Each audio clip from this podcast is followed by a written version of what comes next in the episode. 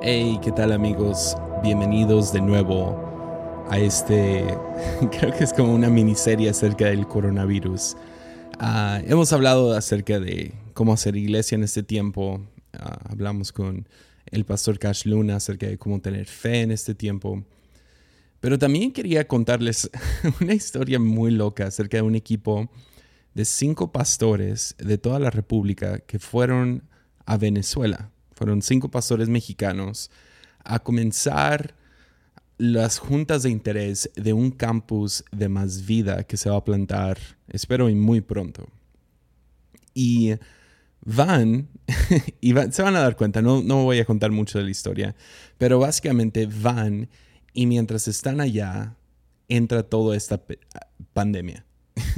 Entonces se encuentran atorados y se me hizo fascinante la historia, la verdad. Y uh, entonces le pedí a uno de los pastores, a mi buen amigo Armando Anguiano, quien admiro mucho, todo lo que hacen él y su esposa en, en la iglesia, así se llama su iglesia, la iglesia.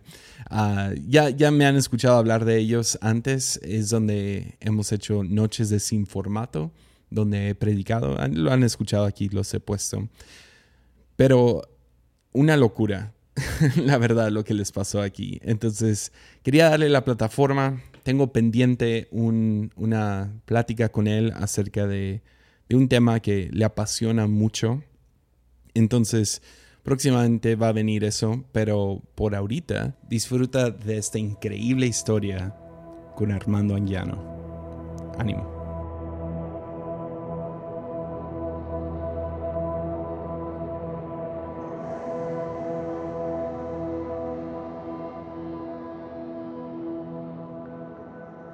Pues aquí estoy con mi buen amigo Armando Anguiano. Sara está allá de fondo, uh, pero son increíbles amigos, los quiero un montón. Y Armando nos tiene una historia que contar. Entonces quería tenerlo, lo iba a tener antes um, en, en Armadillo, pero uh, no sé si tú quieres contar lo que pasó. Sí, bueno, primero que nada, gracias, Jesse, por el espacio. Y hoy en la mañana, de, de veras de corazón, eh, quería agradecerte por hacer Armadillo. Creo que me considero un hombre de fe y, sin embargo, cada uno de los episodios, especialmente el que escuché el día de hoy, ha sido un episodio clave para animar mi vida, tanto en mi mente como en mi espíritu. Y a veces pareciera como un pasatiempo, pero el material que estás generando, con la ayuda de Dios y la guía del Espíritu Santo, por supuesto, es un material que está alcanzando y bendiciendo a muchas personas, entre las cuales me encuentro. Así que yo creo que a nombre de la comunidad de Armadillo, gracias, Jesse, por hacerlo, gracias por perseverar, gracias por tener ideas buenas. Y eh, yo sé que pasas un buen tiempo a lo mejor entrevistando a cualquier persona, pero de verdad ha sido una, ha sido como encontrar agua en medio de un oasis, en, digo, un oasis en medio de un desierto. No, pues muchas gracias. Uh, y gracias y por no siempre contesté, ser... No contesté lo que me preguntaste. Ahorita regresamos ahí. Pero no, ustedes han sido de gran apoyo para esto. Muchas gracias. Sus ánimos, su apoyo en Patreon, todo lo que hacen. Uh, amo tanto su iglesia y su comunidad y... Uh, yo creo que ya habría hablado de eso en, en la intro. Pero uh, sí, cuéntales, porque quería grabarte uh, antes. Sí. Me llevé mi micrófono a Guadalajara. Uh, sí, tenemos, claro. Tenemos un tema pendiente que después va a tener. Uh, vamos a estar hablando de eso. Pero uh, sí, fui el fin de semana con ustedes. Estuve, uh, sí, un fin de semana medio al azar, ¿no? Uh, estábamos eh, haciendo sin formato. No. No, no, porque realmente lo habíamos planeado. Como habíamos hecho sin formato parte uno y había habido un, uh-huh. una respuesta muy interesante en donde hiciste la dinámica de predicar sin notas y sin saber de qué se iba a tratar. Yeah. Yo había ofrecido a la iglesia que te volvería a invitar para poder hacer la segunda parte. Y bueno, sí, era un fin de semana eh, normal, por decirlo de alguna forma. No estábamos festejando nada, pero... estuviste con nosotros y tú dices que nosotros te explotamos. Eso lo dijiste el episodio pasado. Entonces, sí, estaba cansado. Se supone que íbamos a filmar, íbamos a, a, a grabar un episodio que hay pendiente que va a estar muy interesante y pues bajaste tu micrófono y cuando estábamos ya listos para grabar te quedaste dormido en el sillón de mi terraza. Sí, sí, no, sí fue un fin de semana cansado, pero... Oye, Jessy, y, y ta también se te pasó decir que ya tenías influenza, pero no sabías, o probablemente coronavirus, algo así raro. Sí, no sé, o sea, todo coincide que a lo mejor, a lo mejor ya me dio... COVID diecinueve, pero no me voy a no me voy a confiar. Pero sí va bastante enfermo y sí, sí, una disculpa si enfermé a alguien. Pero, pero eso fue hace unos meses. Bueno, hace, ¿qué? Un mes y medio, más o menos. Febrero fue. Mimi estaba Febrero. enferma, también no pudo yeah. viajar, ¿recuerdas? Sí, sí, sí. Entonces, sí, o, ojalá ya somos inmunes, pero quién sabe, porque sí, fue de lo más enfermo que hemos estado yo y Mimi en un rato y duró casi un mes, uh, con tos, fiebre, sí.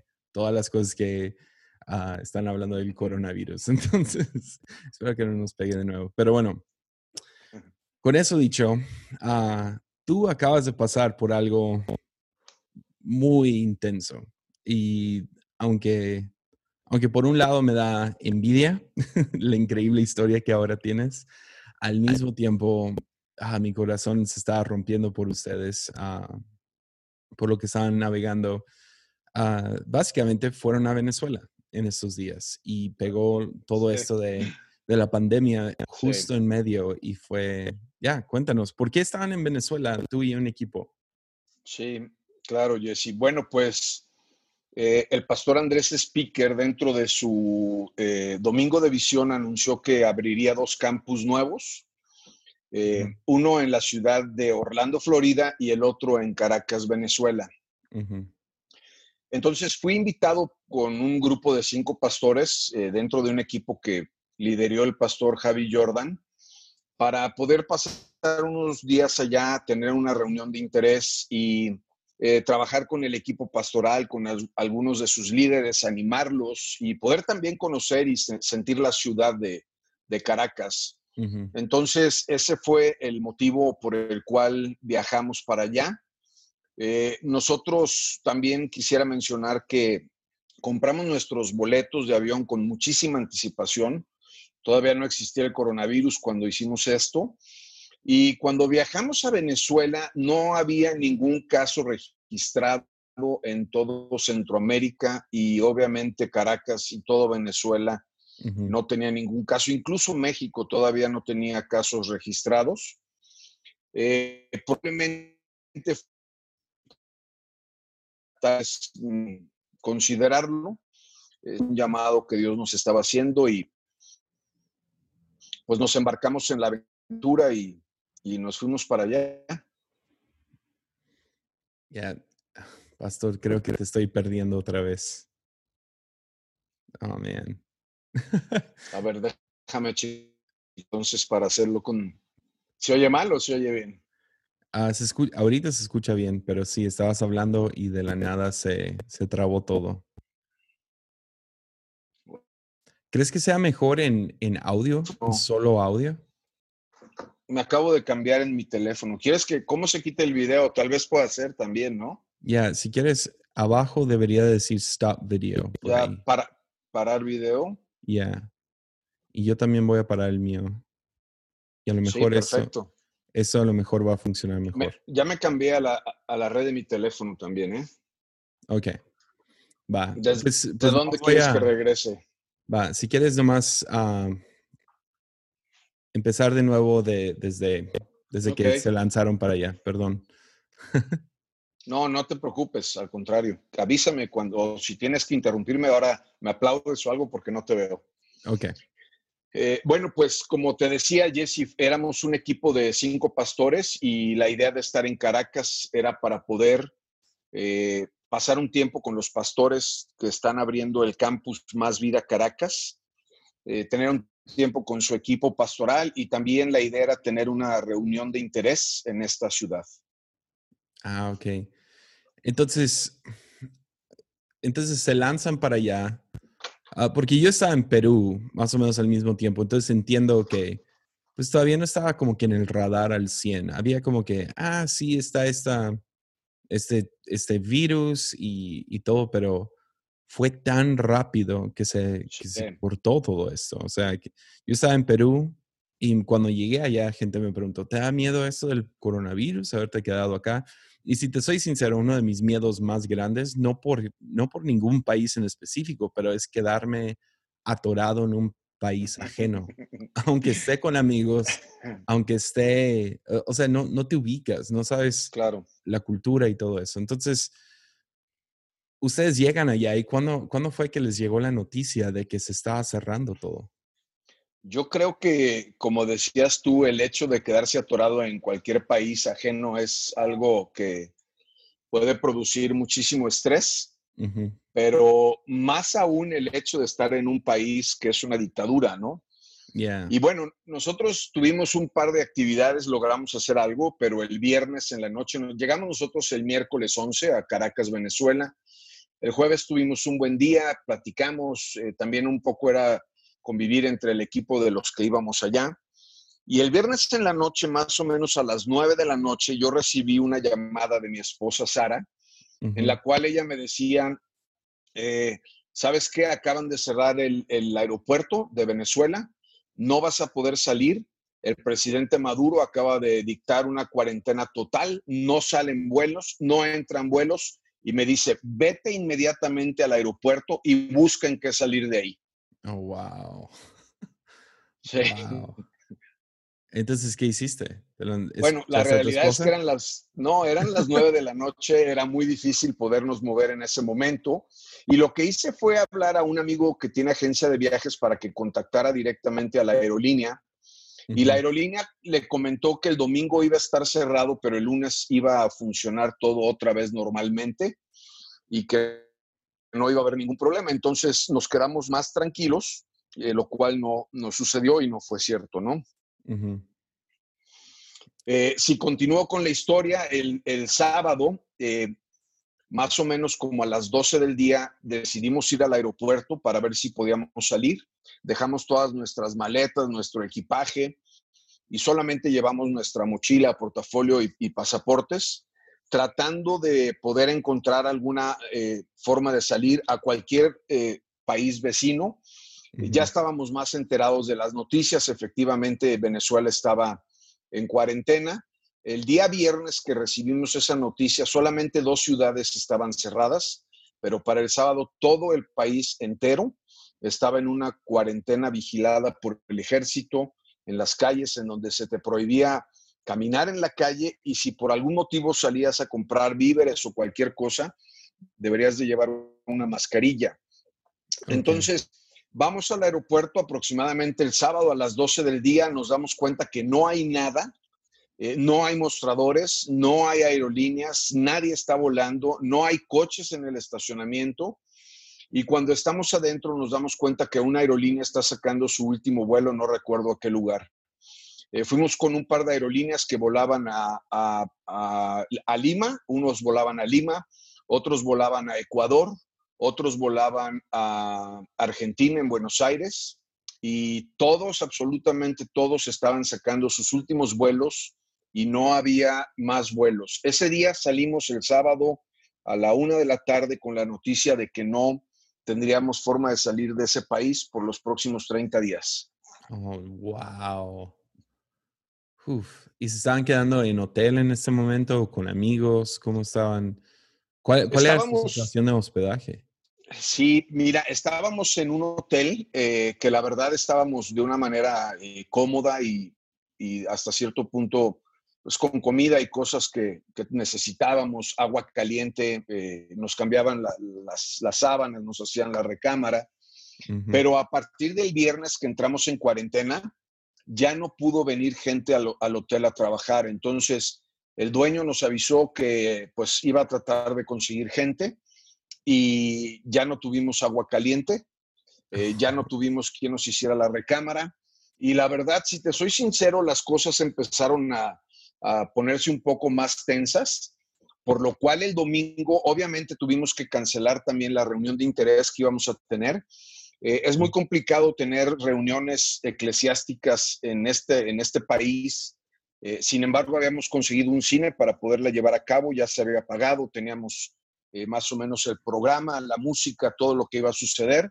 Uh-huh. Y habíamos hecho algo de publicidad también y tuvimos que definitivamente suspender la reunión, lo cual fue eh, hasta cierto punto, eh, pues, como un golpe en el estómago, Jesse, porque era el propósito principal del viaje y lo que queríamos era, pues, compartir acerca de Jesús en este lugar tan necesitado. Sí. Eh, el domingo, en vez de hacer la reunión de interés, fuimos a la Embajada de México en Venezuela, uh-huh. eh, la cual eh, cambiaron de lugar. Como éramos cinco pastores, no nos podíamos mover en un solo vehículo. Tendríamos que, en esta ocasión estábamos utilizando dos carros, dos taxis. Uh-huh. Y llegamos a un lugar en donde estaba registrada el, el domicilio en Google Maps y todo eso, y no era ahí, se habían cambiado. Básicamente se cambiaron a un lugar demasiado cerca de donde estábamos, pero ya nos habíamos trasladado. Regresamos a buscar a, a la embajada para, pues, buscar cualquier tipo de ayuda. Eh, nunca te imaginas que te va a suceder esto. No uh-huh. tenemos experiencia ni, ni tenemos... Eh, eh, experiencia política alguna. Entonces, bueno, al llegar a la embajada, eh, realmente fue un balde de agua fría porque estaba un mexicano afuera con un pasaporte en las manos y como nos escuchó hablando, eh, se acercó y, y, oigan, ¿ustedes de dónde son? Y bueno, mira, somos de diferentes ciudades. Y yo le pregunté, ¿y qué pasa? ¿Cómo te atendió la embajada? Y me dice, sí, lo que pasa es que perdí mi pasaporte y me lo acaban de dar, pero no hay forma de salir. Entonces, Entonces quisimos buscar al, al, a la persona encargada de la embajada y no nos atendieron y eh, había un teléfono en el vidrio, ¿no? Este, entonces marcamos y él nos hizo esta indicación, Jessy. Nos dijo, miren, la embajada está muy limitada en Venezuela, no hay vuelos por ningún lado, no van a poder salir y están por su cuenta. Lo único que podemos hacer es estar al pendiente de ustedes y llamarlos para animarles. Wow. Oh, wow. Eso fue algo. A ver, entonces, una vez más, el viernes tú recibes el mensaje, o sea, el mensaje de tu esposa. El sábado van al aeropuerto. No hay sí. forma de salir. El no. domingo la embajada les dice, plántense, básicamente. Sí. Sí, oh. básicamente es... wow. Quédense en su hotel y no salgan, por favor, porque puede haber coronavirus. Y, por treinta y, días. Sí, por treinta días. Oh, y, wow. Te, si, y si te soy honesto, Jesse, yo no estaba preocupado hasta ese momento por treinta días. Lo que realmente me preocupaba es que creo que esos treinta días al final del tiempo no se van a convertir en treinta días, sino va a ser un mayor tiempo, ¿no? Uh-huh. Y bueno, no sé si tú te enteraste, Jesse, hicimos un video, este, porque Javi, uh-huh. obviamente, que fue quien realizó la llamada, eh, íbamos muy desesperanzados de, de, de, de antemano, no esperábamos gran ayuda. Y Javi, después de colgar una llamada de tres minutos, dijo, bueno, ya ven, les dije, vámonos. Y prácticamente cuando íbamos saliendo, yo le dije a uno de los pastores, a Humberto, le dije, hey, Humberto, ven, grábame un video, por favor. Entonces hice un video espontáneo en donde llamaba a las autoridades y al presidente y a, al canciller Ebrard. Un video que duró un minuto treinta y tres segundos y que esa misma noche subimos a Twitter y algunas redes. Uh-huh. y, y, y, y la verdad fue una locura, Jesse. O sea, yo recibí estando en Venezuela más de trescientos mensajes. Oh, wow. Y, y bueno... A las pocas horas la cosa cambió un poco y entonces la embajada nos empezó a buscar a nosotros, ¿no? Ah, qué bien. Eh, pero eh, la información era la misma. No hay manera de salir. Eh, yo, yo le pregunté al, al dueño del hotel, si te soy sincero, lo que más me preocupaba a mí eh, eh, en ese pensamiento de los treinta días es si íbamos a poder tener comida para treinta días. Uh-huh. Entonces, no me importaba el agua fría, no me importaba que no hicieran la cama, no me importaba que no hubiera nadie eh, atendiéndonos. Básicamente, uh-huh. habíamos como unas diez personas o doce atoradas en ese hotel. Eh, y pues mi pregunta era, oye, ¿y si nos quedamos treinta días, crees que vas a poder tener comida para los treinta días? Y la verdad es que sí es algo, no sé, o sea, es algo que piensas que nunca te va a suceder, ¿no? Ya. Yeah. Y, ok, entonces, pasa todo esto tan absurdamente rápido. O sea, el jueves ustedes ni tenían idea de que todo esto va a pasar. Así es. Les cae todas estas malas noticias tres días seguidos y parece como que, ok, primero, a lo mejor no vamos a poder tener nuestro, nuestra noche de interés. A lo mejor no vamos a poder salir hoy. A lo mejor nunca vamos a poder salir de aquí. O sea, se va así, ¿no? Y no hay nadie sí. que pueda ayudar. ¿Y cómo vamos a salir de este país? ¿Vamos así. A regresar a casa? Uh-huh. uh, no, nada, nada malo contra Venezuela. Simplemente, ¿cómo regresamos a casa, no? Uh, ¿cómo, sí. ¿Cómo estaban sus ánimos como equipo en este momento? Mira, algo que era interesante, Jesse, yo no sé, a lo mejor... A lo mejor lo estoy diciendo sin mucho cauce de peso o de una manera muy liviana, pero si yo me hubiera quedado varado en cualquier otro país, tal vez no hubiera experimentado eh, tanta ansiedad por salir, ¿no? Eh, uh-huh. Realmente, cuando ves eh, al ejército en las calles de Venezuela, tanques de guerra, soldados patrullando, gente en motocicleta, El, cambió el clima y cambió el panorama en menos de veinticuatro horas. Mm. Y la verdad no, no nos había hecho falta nada hasta ese momento. Y algo que creo que me ayudó a mí, eh, hablando en, de manera personal, es que pues yo me hice a la idea. Cuando recibí la información dije, ok, treinta días, voy a quedarme aquí, ¿cómo va a ser mi vida? ¿Cómo voy a trabajar a la distancia? ¿Qué rutina voy a hacer? Eh, empecé a trabajar un plan en mi cabeza.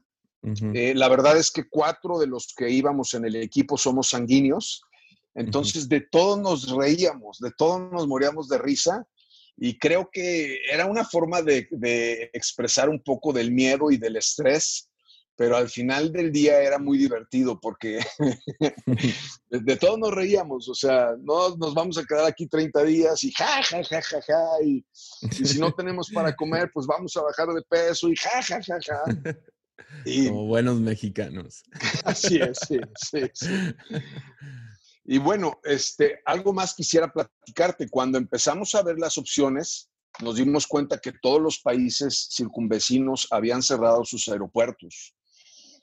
Entonces, una de las opciones que surgió en la mesa era manejar de Caracas hasta la frontera de Colombia, mm. que eso serían veinticuatro horas manejando sin parar. Pero como la frontera estaba cerrada, nos habían ofrecido unas personas que la guerrilla colombiana nos, nos cruzara para, para poder estar en Colombia y después desplazarnos hasta Medellín o Bogotá y poder volar de alguna de estas dos ciudades, ¿no? Yeah, wow. Yeah, divertido, ¿no? Y todavía... Todavía, todavía recuerdo la todavía recuerdo la cara de Javier Jordan como, hey bro, pero y, y, y si nos ponemos en manos de la guerrilla y no nos entregan y nos secuestran y entonces en vez de treinta días esto se convierte en tres años. Sí, claro. Sí, pero realmente, Jesse, estábamos hablando en serio acerca de la posibilidad de que pudiéramos eh, ir a través de este viaje por tierra, ¿no? Yeah. Wow, y luego pues es, o sea, es famoso ese, esa jungla, ¿no? O sea, es densa, no hay manera de atravesarla. Sí. Sí. Entonces tendrías que irte por la jungla. Pues no conozco nunca la frontera, no la he cruzado, pero una de las primeras decisiones que tomamos fue eh, no vamos a salir de Caracas a menos de que sea por el aeropuerto. Si mm. tenemos que quedarnos aquí... Porque había otras opciones de volar internamente a otra ciudad para ver si podíamos hacer algo. Y, y cuando empiezas a considerar los planes que hay en la mesa y estás desesperado y no puedes tener un tiempo de, de, de quietud, creo uh-huh. que el peor escenario es tomar decisiones bajo pánico. Ya, yeah. ya. Yeah. Entonces, yo, yo le decía a Norman, le decía, Norman, nos vamos a quedar aquí treinta días. Y me volteaba y me decía, no, no. Dije, sí, nos vamos a quedar treinta días aquí. Ese día, Jesse y yo estaba sin zapatos en el hotel, estábamos platicando ahí en una especie de lobby que había y, y llegó una mujer y me dijo, por favor, usa tus zapatos porque el coronavirus se transmite por la piel. No sabes, no quería, quería que alguien me cargara para llevarme por mis zapatos. Wow. Entonces, entonces, ¿qué pasó? O sea, el lunes ya tienen esta, o sea, ya, o sea, adiós toda esperanza de poder sí. salir y, y todo. ¿Qué, qué pasó? Bueno, uno de los, de Edgar, que es un amigo que realmente nos ayudó bastante estando allá, que es uno de los familiares del pastor Elier, que es el pastor que está junto con su esposa Joana, eh, liderando el campus de Más Vida Caracas, uh-huh. nos dijo que él podría posiblemente conseguir unos boletos para volar a Cuba. Javier Jordan tuvo la idea mm. de que la única forma de salir tendría que ser por Cuba y que tendríamos que buscar una manera para volar por Cuba.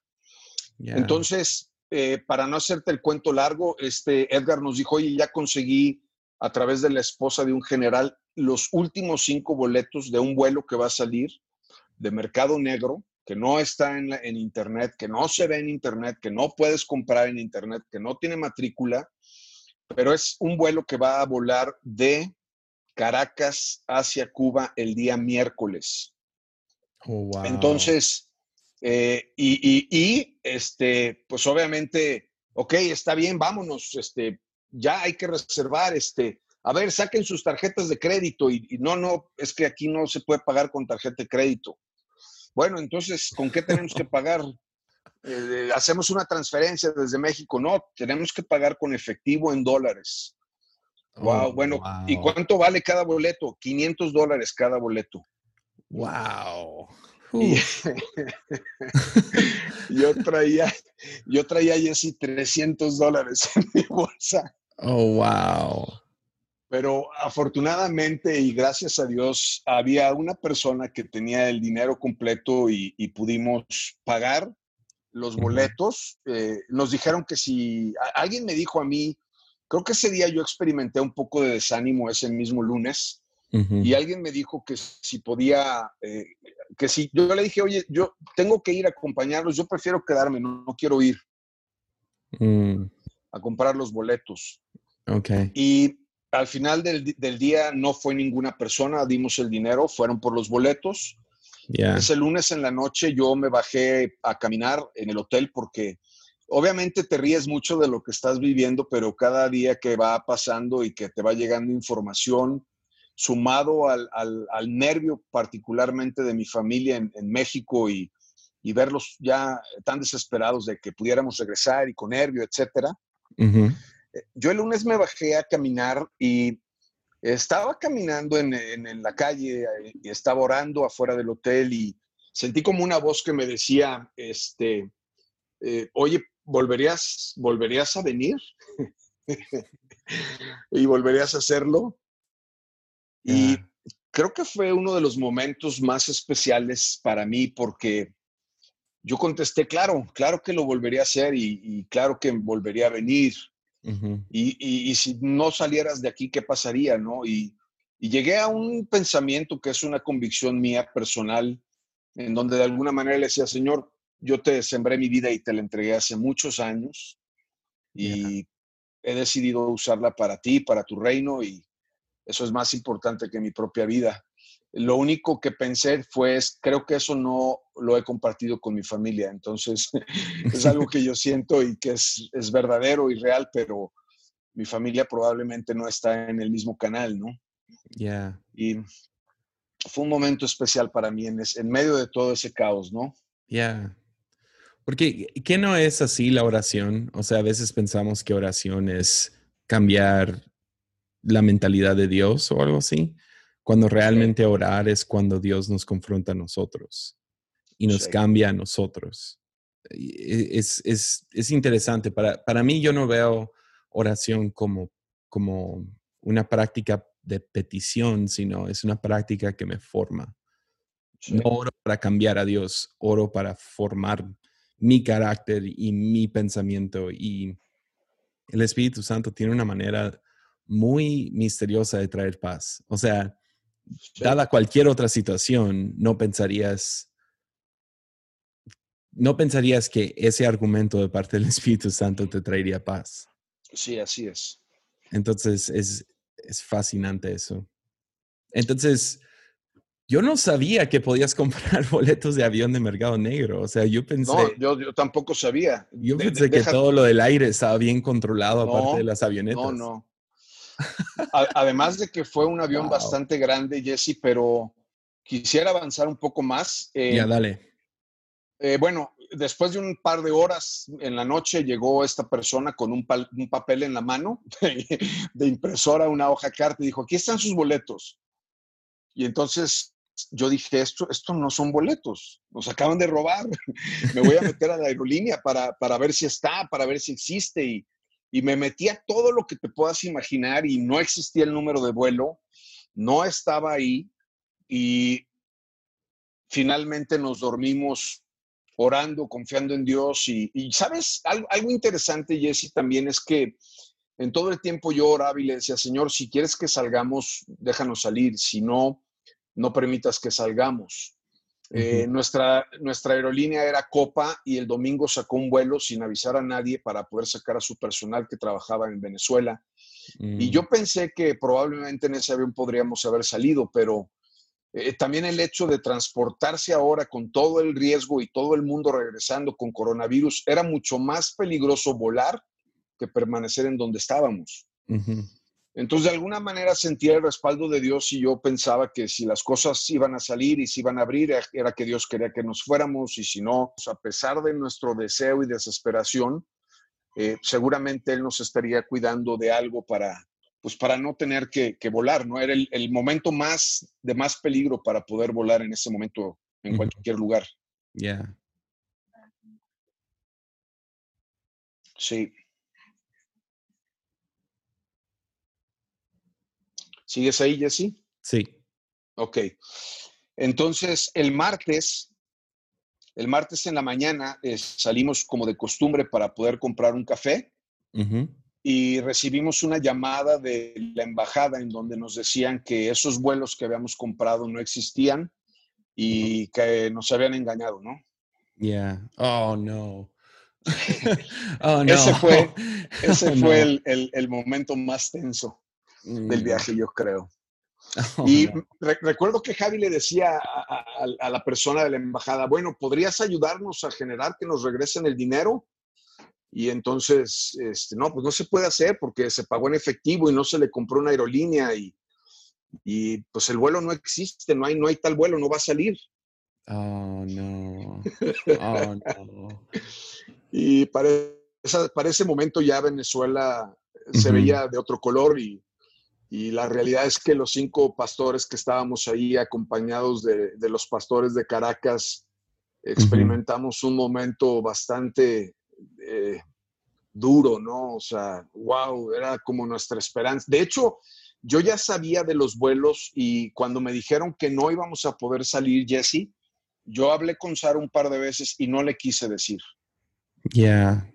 Pues sí, o sea, Sara claro. siempre estuvo pensando que salíamos y eh, fue un momento complicado. Finalmente, eh, lo que re resolvimos fue que íbamos a ir al aeropuerto para tratar de de ver si salíamos en ese vuelo, ¿no? Uh-huh. Hablé con, hablé con el dueño del hotel y le dije, oye, mira, vamos a salir a la una de la mañana de aquí y probablemente no regresemos. Está todo pagado, lo que te debemos, pero si por algún motivo no podemos salir, te pido de favor que nos, que nos puedas recibir. Uh-huh. eh, eh, la, la probabilidad era volar a Cuba y también estábamos considerando que si Cuba cerraba su aeropuerto, ¿en dónde era mejor quedarse? ¿En Venezuela o en Cuba? Ya, yeah, eh, claro.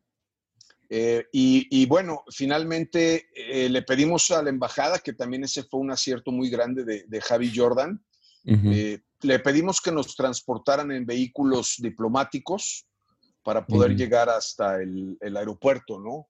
Sí, no claro. sabíamos si íbamos a poder volar o no. Yo, la verdad, dormí muy bien todas las noches, confié en el Señor.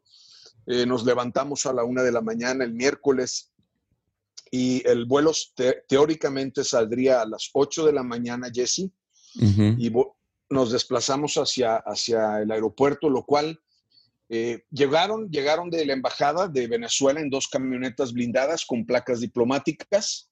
Uh-huh. Y por primera vez tuvimos contacto con el embajador.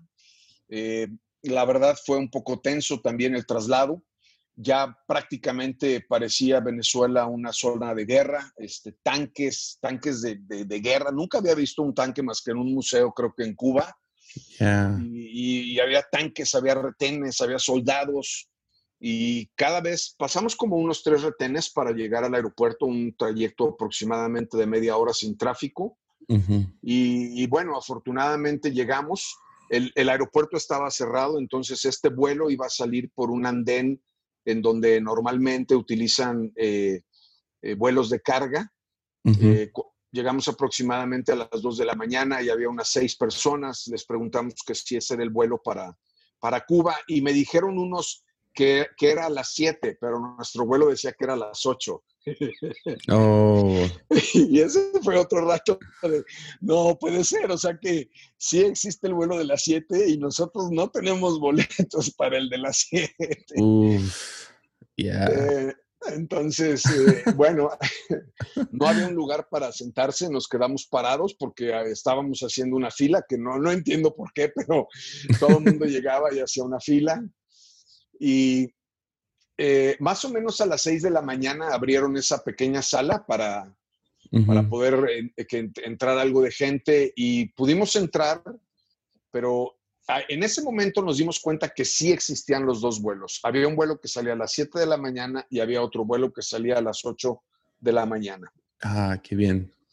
Entonces, claro, vino un poco de alivio, sin embargo, eh, nos pasaron a un lugar en donde no teníamos un espacio para sentarnos, empezaron a documentar el vuelo de las siete. Para no extenderte mucho la historia, cuando finalmente nosotros documentamos eran aproximadamente las diez de la mañana. Uh-huh. Y eh, había un, un, un soldado del ejército que se llevaba los pasaportes de todos los extranjeros para poder checar en migración la salida y luego los regresaba. Entonces, eh, bueno, hicimos el, el, el chequeo. Se llevaron los pasaportes, regresó el, el soldado con unos veinte o treinta pasaportes en las manos, empezó a repartirlos y se le acabaron. Y le digo, oye, ¿qué pasa con los pasaportes de los mexicanos? Uf. Oye, ustedes son los mexicanos, cinco, acompáñenme. Oh, no. Oh, no. Y bueno, ahí, ahí se empezó a poner divertida la cosa porque... ¿Cómo, cómo acompáñenme? Y le dije, ¿a dónde vamos? No sé, los, los retuvieron en migración. Y migración estaba ahí al lado en un edificio continuo. Uh-huh. eh, llegamos y a uno de los pastores, al más joven, lo pasaron a una oficina y literalmente lo comenzaron a interrogar. Oh, wow. Estábamos todos sentados afuera, yo estaba escuchando el interrogatorio, de dónde vienen, de dónde se conocen, por qué vinieron, cuánto tiempo, qué es lo que están haciendo aquí, eh, cuánto dinero habían traído, en qué lugar se quedaron, y una serie de preguntas que al final todos estábamos en el dicho de, de decir la verdad, no había nada que ocultar. Uh-huh. Yeah. Pero, pero sí fue, fue tenso, ¿no? Este, ese momento. Sí. Eh, Había un baño que pudimos utilizar y una tienda que vendía café y pan. Entonces, eh, yo le dije a la señorita, después de que interrogaron a Julio, ya nos dijo, ya se pueden ir, ahí están sus pasaportes. Y entonces yo le dije, oiga, ¿podemos comprar café y pan? Sí, compren. Porque en la otra sala no había nada, Jessy, no había ni agua, uh-huh, ni comida, ni nada. Okay. Eh, regresamos a la sala a la que te estoy mencionando y... Había una doctora tomando la temperatura de todas las personas que estaban en esa sala. Más o menos, para que te des una idea, había unas doscientas treinta personas. Oh, wow. Un espacio demasiado pequeño, prácticamente todos amontonados y con el peor escenario para poder contagiar cualquier este, coronavirus. Uh-huh. Y, y de repente se le queda viendo la enfermera a Javier Jordan y le dice... El sensor acaba de reportar que tienes temperatura.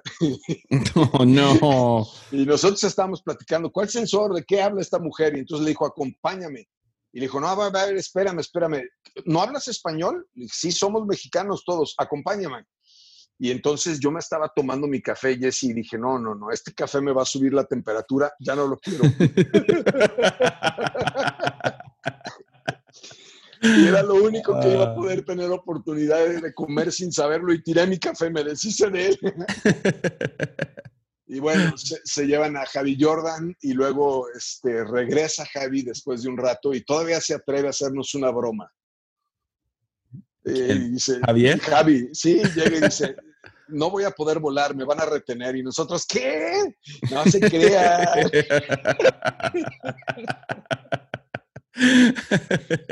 ah, ah, bueno. Pero a, acá viene la, la mejor parte de todo, Jessy. Eh, después de estar un buen rato, tal vez, no sé, hasta las once de la mañana, y el vuelo que no salía, uh-huh. eh, en el momento de pasar el arco de detección de, de metales y, y cruzar el punto de, de seguridad para ya pasar al lugar en donde íbamos a abordar, uh-huh. en el momento de pasar, un general del ejército nos interviene y se acerca conmigo y me empieza a interrogar. Hey, ¿tú qué onda? ¿Y a qué te dedicas? ¿Y a qué vinieron? ¿Y por qué están aquí? ¿Y por qué son cinco amigos? ¿Se conocen desde la infancia?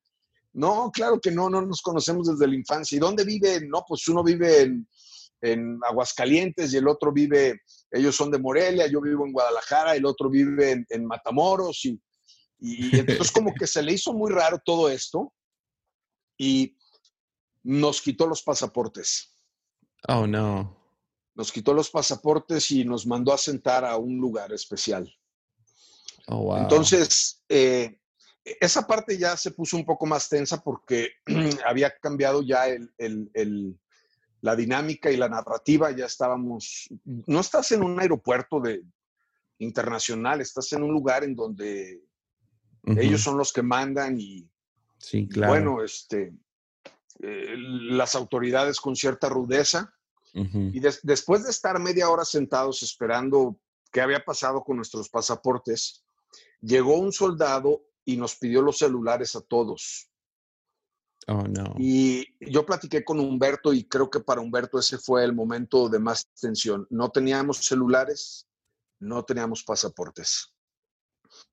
Eh, la sala en la que uh-huh. estábamos no tenía nada de tomar, no tenía nada de beber. El aire acondicionado era demasiado escaso. Y estaba empezándose a llenar de gente eh, continuamente. Entonces, cuando nos quitaron los celulares, yo le dije, oye, te voy a dar mi celular, pero ¿cuál es el problema? Eh, y me dijo, les van a hacer unas placas. Yo no entendí. Entonces, después, eh, una persona que nos había eh, asistido en la documentación de la aerolínea, Uh-huh. se acercó y me dijo, los van a llevar a que les hagan unas radiografías porque él cree que tienen droga dentro de su cuerpo. Oh, wow. Sí, entonces, oh. es, esa parte, Jessy, ya no estuvo divertida. Yeah, imagino. O sea, ese momento fue un momento tenso porque eh, estás en un... que no conoces a nadie, que no tiene buenas relaciones diplomáticas. No estás en un aeropuerto común y corriente en donde puedas acudir a alguna autoridad o a alguien más. Uh-huh. Y cuando regresó el oficial, después de media hora más, eh, yo le dije, oye, nos trajeron a este aeropuerto de la Embajada Mexicana. ¿Quieres que hablar con el embajador? ¿Quieres con, contactarlo a él? No, no es necesario. Este, les vamos a hacer unas placas y, y los vamos a desocupar rápido. Y entonces yo le dije, ¿en dónde nos van a hacer las placas? Pues aquí, aquí cerca, vamos a ir a una clínica. Y no sé si has visto las películas esas de, de, de aeropuerto, de no sé, del Dorado y de Lima, Ajá. que salen... Me metí en la, me metí en la película, ¿no? Este, Ajá. Dije, no manches, o sea, no, no puede ser, que no es un sueño lo que nos está pasando aquí, no, no puede ser posible. Si ya nos estamos por ir, el avión está enfrente, ya nos vamos. Y oh. finalmente... Este, nos pidió los boletos de las maletas de cada quien y la verdad es esa parte ya me, me tensó bastante porque, wow, en mi mente llegó el pensamiento, si ellos quieren ponernos droga ahí o si ellos tienen que cumplir con cierta cuota uh-huh. o si alguien quiere perjudicarnos por el hecho de ser mexicanos, yeah.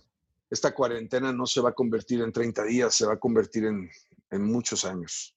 Yeah. Oh. Oh, man. ¿Y qué estabas pensando en ese momento?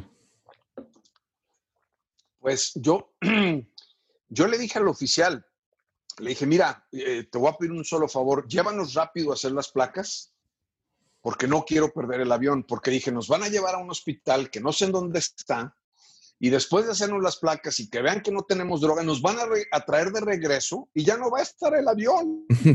Claro. ¿Y, ¿Y qué vamos a hacer? O sea, ya es nuestra, nuestra oportunidad de salir, está enfrente. Yeah. Entonces yo le dije, te voy a pedir un favor, vamos lo más rápido que se pueda. Salimos del aeropuerto, no había un vehículo para que nos llevaran a los cinco. Eh, uno de los soldados tuvo que prestar su coche, pero tuvo que pedirle permiso al general. Y nos trasladamos a un hospital que estaba aproximadamente a treinta minutos de distancia. Oh, y no. Íbamos divididos en dos coches. Ah. En una de las zonas tal vez eh, más marginadas de Venezuela. Uh-huh. Porque a pesar de que el país estaba en cuarentena, realmente ahí todo el mundo estaba caminando. Había demasiada gente en un sector pobre de la, del país, de la ciudad. Y pues llegamos a la, a la clínica, ¿no? O sea, llegamos a la clínica... Nos bajamos, no nos dejaron entrar hasta de uno por uno para entrar a una sala, para que nos desinfectáramos, para que las medidas de, de precaución, etcétera. Y estando ya en la clínica, Jesse, pasaron otros treinta minutos. Y yo, yo mi temor es que el tiempo corría. Entonces le dije a la señorita del hospital, le dije, oiga, por favor atiéndanos, háganos las placas lo antes posible. Eh, finalmente, el oficial tenía que pagar los, los, las placas, ciento veinte dólares, y tenía un billete de cien dólares que no servía ya porque era de los viejos. Uh-huh. Y no aceptaron su billete. Uh. Oh. No, no sirve su billete. ¿Qué? Entonces, me paro yo y así. Obviamente, entre la tensión de poder este, ser arriesgado, pero ser sensato. Yeah. Y me, me paro y saco, ¿te acuerdas, ¿te acuerdas que te dije que tenía trescientos dólares? Saco mis cien, saco cien dólares, le dije, mira, aquí están cien dólares, yo los pago, pero por favor te suplico que nos hagas las, pla- las placas lo antes posible. Sí, claro. Y bueno, nos, nos bajaron a un sótano, nos fueron metiendo de uno en uno y, y la verdad nos seguíamos riendo, este, y si no, o sea, fue un momento de mucha preocupación, pero de risa. Se pone Norman Campos con, las, con los brazos abiertos y dice, le dice a la, a la enfermera, eh, como en el Titanic, y le dice a la enfermera, usted más bien se parece al de los Monster incorporated, no tiene nada que ver con el Titanic. Ay, qué buena. Sí, no, no, no. Y obviamente sin, sin ropa, más, más que con ropa interior para la radiografía, nos moríamos de risa, se asomaban, tiraban carrilla y se quedó un soldado afuera en donde Javi empezó a platicar con él de una forma más profunda en cuanto a su vida, su situación, cómo era la, la cosa en Venezuela. Y para no hacerte el cuento largo, el soldado cuando entró el último que fue Julio, uh-huh. Eh, que por cierto Javi le decía, le decía al otro soldado, si tú pensaras de los cinco quién sería el más sospechoso, y no sé por qué los dos pensaron que era Julio. Te mando un saludo, Julio, no sé por qué tienes cara de sospechoso. Pero ya que estábamos los cuatro afuera, llega el soldado y dice, su compañero, su último compañero resultó positivo. ¿De qué? Y se ríe Jesse. Ay, no. No, no, no. Ya, muchachos, vámonos de aquí. Le dije, oye, pero el avión se va a ir. Me dice, no, no, ese avión no se va hasta que nosotros digamos, no te preocupes. No, pero no, no, no. O sea, realmente fue muy tenso eh, este episodio. Y bueno, al regresar, al regresar al, al aeropuerto nuevamente, después de haber transcurrido ciertas horas, y al volver a pasar por ese arco, ya no estaba el general y otro oficial nos entregó nuestros pasaportes con nuestros pases de abordar. Eh, para esto habían pasado muchas horas. Nosotros habíamos llegado a las dos de la mañana a los, al, al aeropuerto. Probablemente te estoy hablando de que sería la una de la tarde. Habían pasado ya once horas y estaba lleno eh, la sala. No había nada para tomar, no había nada para comer.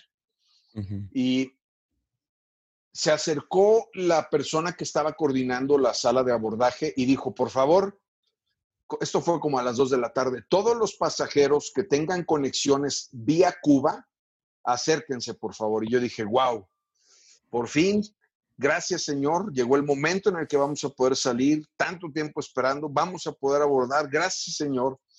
Y al momento que nos acercamos, nos dice la señorita, todos ustedes tienen conexiones en Cuba, perfecto. Ustedes no van a poder subirse a este avión. ¿Qué? Oh. ¿Por qué no? Porque todas las conexiones se van a perder y no se pueden quedar en Cuba. Y entonces yo le dije, oiga, pero mis conexiones son para mañana a las ocho de la mañana. Ah, entonces ustedes sí van a poder subir. Y en ese momento le dije a Javi, vámonos a conseguir otros boletos, a ver qué hacemos, hay que movernos y obviamente cambiar vuelos, conseguir otros vuelos, porque nos dijo, necesito ver sus boletos para que se suban, si no, no se pueden subir al avión. Uh-huh. Y bueno, eh, para ya ir avanzando con la historia, finalmente a las seis de la tarde empezamos a abordar el avión. Se le tomó la temperatura a todos los pasajeros. Oh, wow. Se nos pidió que utilizáramos una eh, máscara, cubrebocas. Uh-huh. Se nos pidió que dentro del avión no nos pudiéramos mover ni parar al baño. Se avisó que no iba a haber agua ni alimentos para poder tener un control en cuanto al coronavirus. Era un avión Airbus tres veinte, que es un avión eh, transatlántico con tres filas para doscientos cuarenta pasajeros. Oh, wow. Y creo que una de las experiencias más emocionantes de mi vida fue cuando despegamos de ese lugar.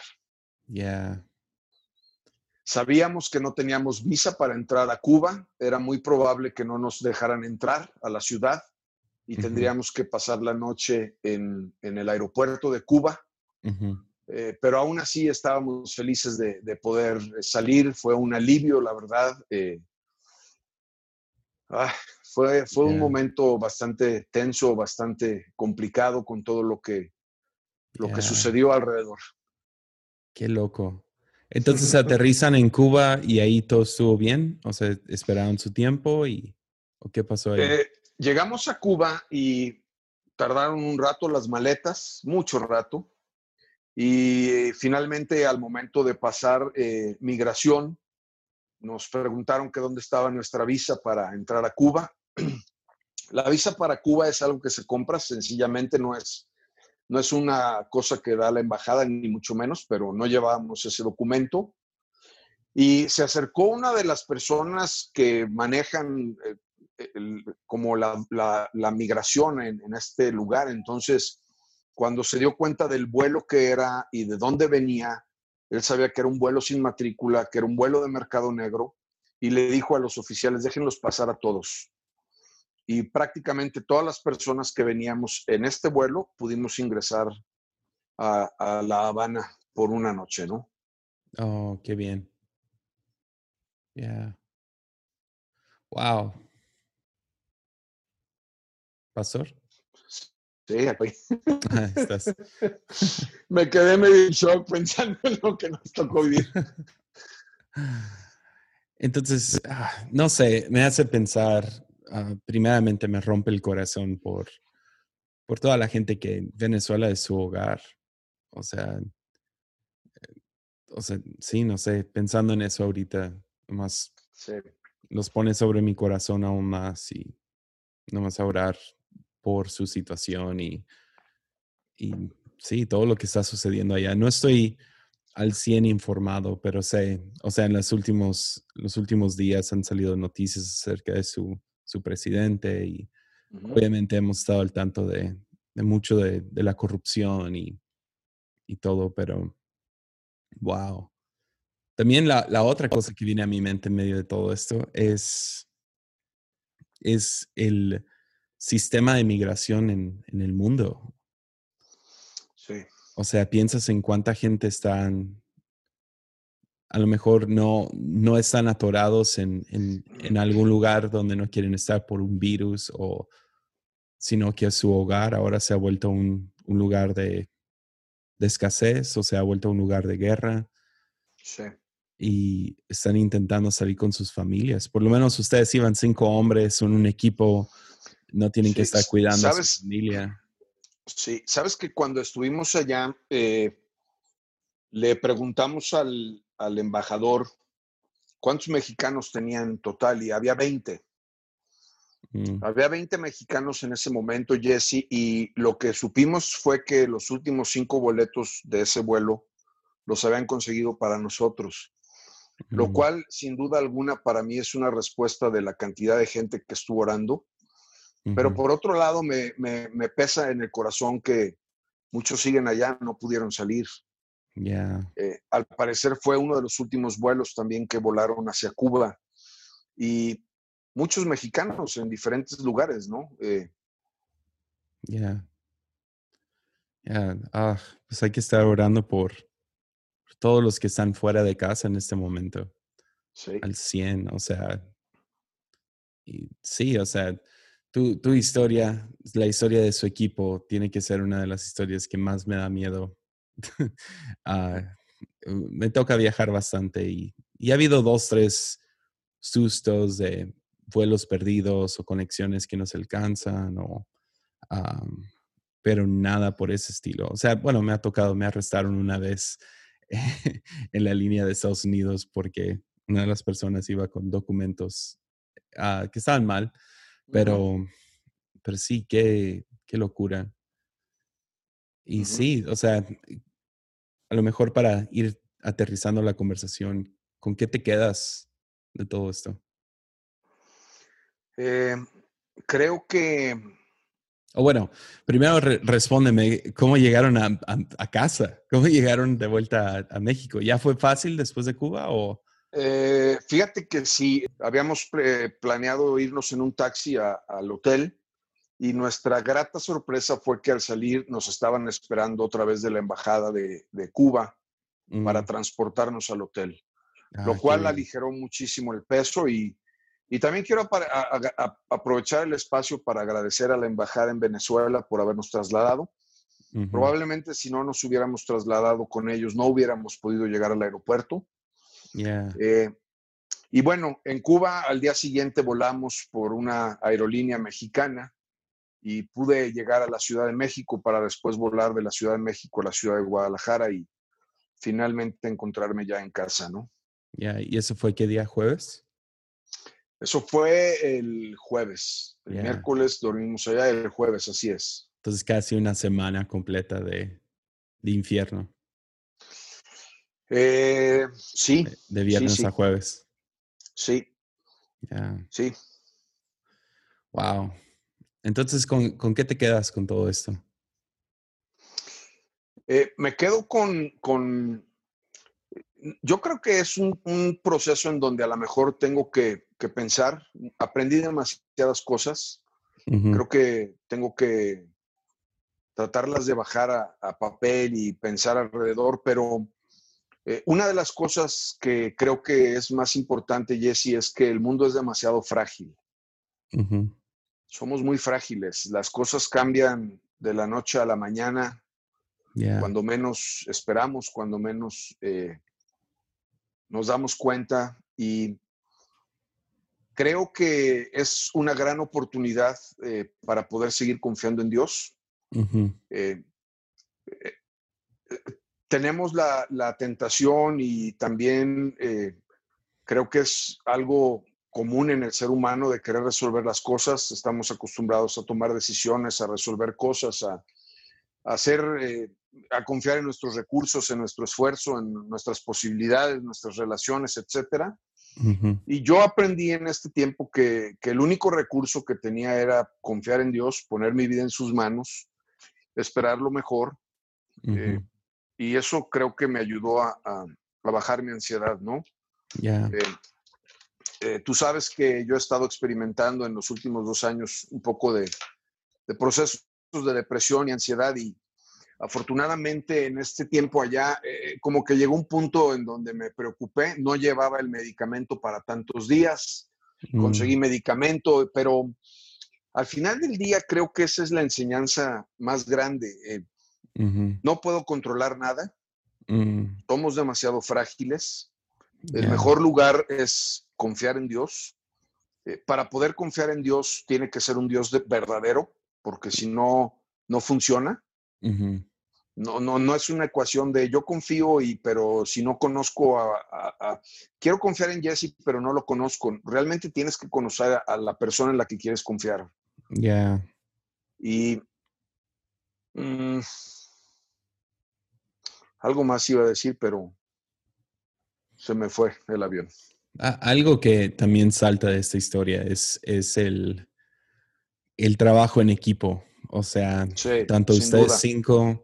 manteniendo sus ánimos arriba, porque yo, o sea, he estado en situaciones similares solo uh, uh-huh. y acompañado. Y sé que los, los, o sea, nunca he pasado por algo tan, tan increíble como lo que les pasó a ustedes. Pero, pero el estar juntos como equipo, uh, nomás, eh, eso para mí me ministra mucho. Saber que se estaban sí. riendo en las noches sí. y que aún en los momentos más tensos podían hacer chistes y subir el ánimo, pero también la ayuda de, de, de extraños que, que les estaban sí, consiguiendo boletos de mercado negro y estaban moviéndolos en, o sea, los aparte la, la, la embajada, ¿no? Y, y sí, nomás gente orando por ustedes y todo, y como, como si hubieras estado solo o uno de ustedes hubiera estado solo en esa situación. Uh-huh. ¿Qué tan más devastador hubiera sido? Sí, de hecho lo platicamos, Jesse. Eh, creo que eh, la familia, las amistades, la iglesia, el compañerismo es algo que nos sostiene. Yeah. Si a mí me hubiera tocado la experiencia de ir a, a que me hicieran una placa solo, yo me hubiera muerto en el camino y, y, uh-huh. y no hubiera tenido nada en el estómago. Yeah. No, no, no. Yeah. a ver eh, muchas de las cosas que pasé. Ya. Yeah. Y sí, no sé, para mí enseña mucho acerca de la vida porque, o sea, a lo mejor no todos vamos a pasar por una aventura como la que ustedes pasaron, pero, pero vamos a tener nuestras sub y bajas, ¿no? Nuestras montañas rusas. O sea, creo que ahorita sí. colectivamente el mundo está sintiendo eso. Esa ansiedad sí. y qué va a pasar y la incertidumbre y si algo cambia y si... Y si las cosas se ponen aún más duras y si no hay dinero y si falta esto y si alguien es corrupto y, um, sí. y llegan todas estas dudas y el saber que tienes a alguien a un lado, uh, sí. que tienes a un Dios que te escucha, un Dios que te puede dar paz en este tiempo. Sí. Aún si no, si no quiere cambiar la situación porque algo increíble va a salir de eso, sí. uh, Dios va a traer paz en medio de ese momento. Sí. Porque por eso ¿Sabe? Lo describen, ¿no? Como paz que sobrepasa sí. todo entendimiento. Así es. Así es. Pensé en una ilustración que a lo mejor te puede ayudar para, para cerrar. Uh-huh. Eh, te, tengo una... A mí, a, a mí me da miedo volar en avión. Mucha gente se sabe y lo he compartido mucho, ¿no? Yeah. Y, y, y tengo un amigo que trabaja en una empresa que se dedica a recibir los aviones nuevos que... que van a utilizar. Son aviones grandes, generalmente, que son transatlánticos. Uh-huh.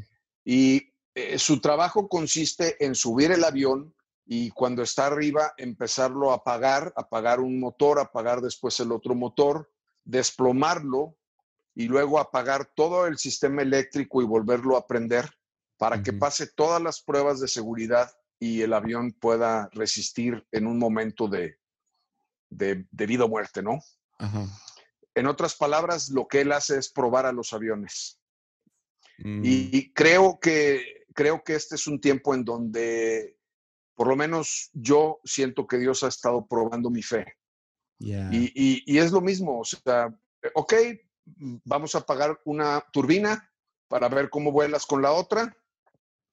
Eh, bien, ahora vamos a desplomarte un poco para que puedas re, re, responder y levantar el aire. Y ahora vamos a apagarte el sistema eléctrico y, y, y nuestra fe está siendo probada.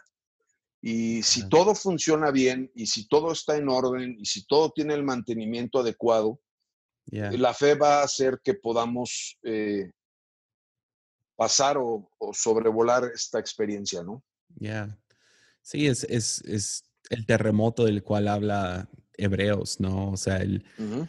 que todo tiemble y que su reino permanezca. O sea, que todas las cosas que se tengan que caer, que se caigan en nuestras propias vidas. Y hay veces que tenemos ciertos sean vacas doradas o comodidad o lo sí. que sea, y estamos pasando todos juntos por un terremoto que, que es, es, es diferente porque ahora es colectivo, no es nomás una ciudad, un país, es todo sí. el mundo está pasando sí. por lo mismo, obviamente por diferentes uh-huh. uh, niveles, ¿no? Pero hay un temblor en el mundo en este momento. Sí. Y tenemos que confiar que lo que está haciendo está sacudiendo la fe y le está quitando todo lo que, todo lo que, sí. ya, yeah, o sea, ya, yeah, todo, todo, todo lo que está de más, yo diría. Sí, y, y algo que también, algo que también pienso, Jesse, ayer platicaba con, con un amigo y, y hemos orado durante tanto tiempo por un avivamiento en el mundo, todas uh-huh. las iglesias, todos los pastores. Yep. Y por, puede ser que esto sea la respuesta a nuestra oración. Sí. Eh, a veces la respuesta no viene en el empaque que nosotros queremos, uh-huh. pero países como Italia, como España, Europa, algunos en donde se ha perdido el evangelio, en donde hemos orado, en donde hemos clamado, aún México, eh, uh-huh. puede, puede ser que al final Dios diga, ok, voy a responder lo que están pidiendo, ¿no? Ya. Yeah. Ya, yeah, a veces queremos una solución mágica. Y... Y no, usualmente no es así. Es pasando a través del, del terremoto, que salimos del otro lado con oro en las manos. Así y, es. Uh, entonces vamos a, vamos a creer que Dios puede usar todas las cosas, incluyendo estar atorados, acusados de ser narcos. uh, con, una, con, con una enfermera llamándote el Monster Incorporated. Lo puede usar y voltear sobre su cabeza para, para, que sea, para el bien de aquellos que le aman. Entonces, ya, yeah, pues increíble historia, Armando. Felicidades. Tienes una increíble historia para contarle a los nietos sí. y a los bisnietos. Y uh, es, es, no sé, obviamente nunca quiero pasar por algo así, pero qué envidia tener esa historia. Yo te voy a llevar a la próxima, Jessy, ya verás. Sí, no, sí, yo, yo muero por ir a Venezuela, la verdad, muero por No, t- tal vez la que sigue nos toque ir a Somalia o a Irak o algo así. Ya, yeah, dale, ahí, ahí, eh. dale, yo sí me animo. Yo, yo sé que sí te animas. Pero sí, bueno, uh, ¿hay algo que quieras decirle a gente de Venezuela? Porque sé que hay algunos venezolanos que escuchan esto. Sí, claro que sí. Eh, amamos. Ay, nada más déjame verificar que me estés escuchando. Sí, te escucho. Ok, perdóname, es que apareció que tenía mala conexión. No, Perdón, no. lo vas a... No, no. Eh, a las personas que están en Venezuela queremos decirles que amamos Venezuela, que es una tierra hermosa, con gente cálida, con gente valiosa, con gente llena de fe, de optimismo. Y sabemos que Dios tiene un tiempo para Venezuela. Sabemos que Dios va a levantar a su iglesia y sabemos que en la oración del justo hay poder. Así que amamos Venezuela, tuvimos un tiempo increíble, me, nos fascinó conocer esta ciudad y les mandamos un abrazo a todos los que están allá y a todos los que están en algún lugar atrapados. Confíen en Dios, no se desesperen y seguramente Dios va a seguir en control. Ya, y ya, súper. ¿Dónde te pueden contactar todos? ¿Cuál es tu Instagram y Twitter y, no sé, redes sociales de la iglesia, tuyo? Sí, bueno, mi, mi, mi cuenta de Instagram es p s punto armando anguiano uh-huh. y la iglesia es arroba la iglesia mx. Súper. Y ya, básicamente son las únicas dos que utilizo. Va. Y uh, sí, si gente te quiere contactar, puede ser por ahí. Por supuesto, estoy para servir en lo que podamos. Y chequen los, los, las predicaciones de Armando, su esposa Sara. Uh, son increíbles personas, la verdad. Pues muchas gracias, Armando. No sé si tú quieres hacer la despedida famosa de Armadillo.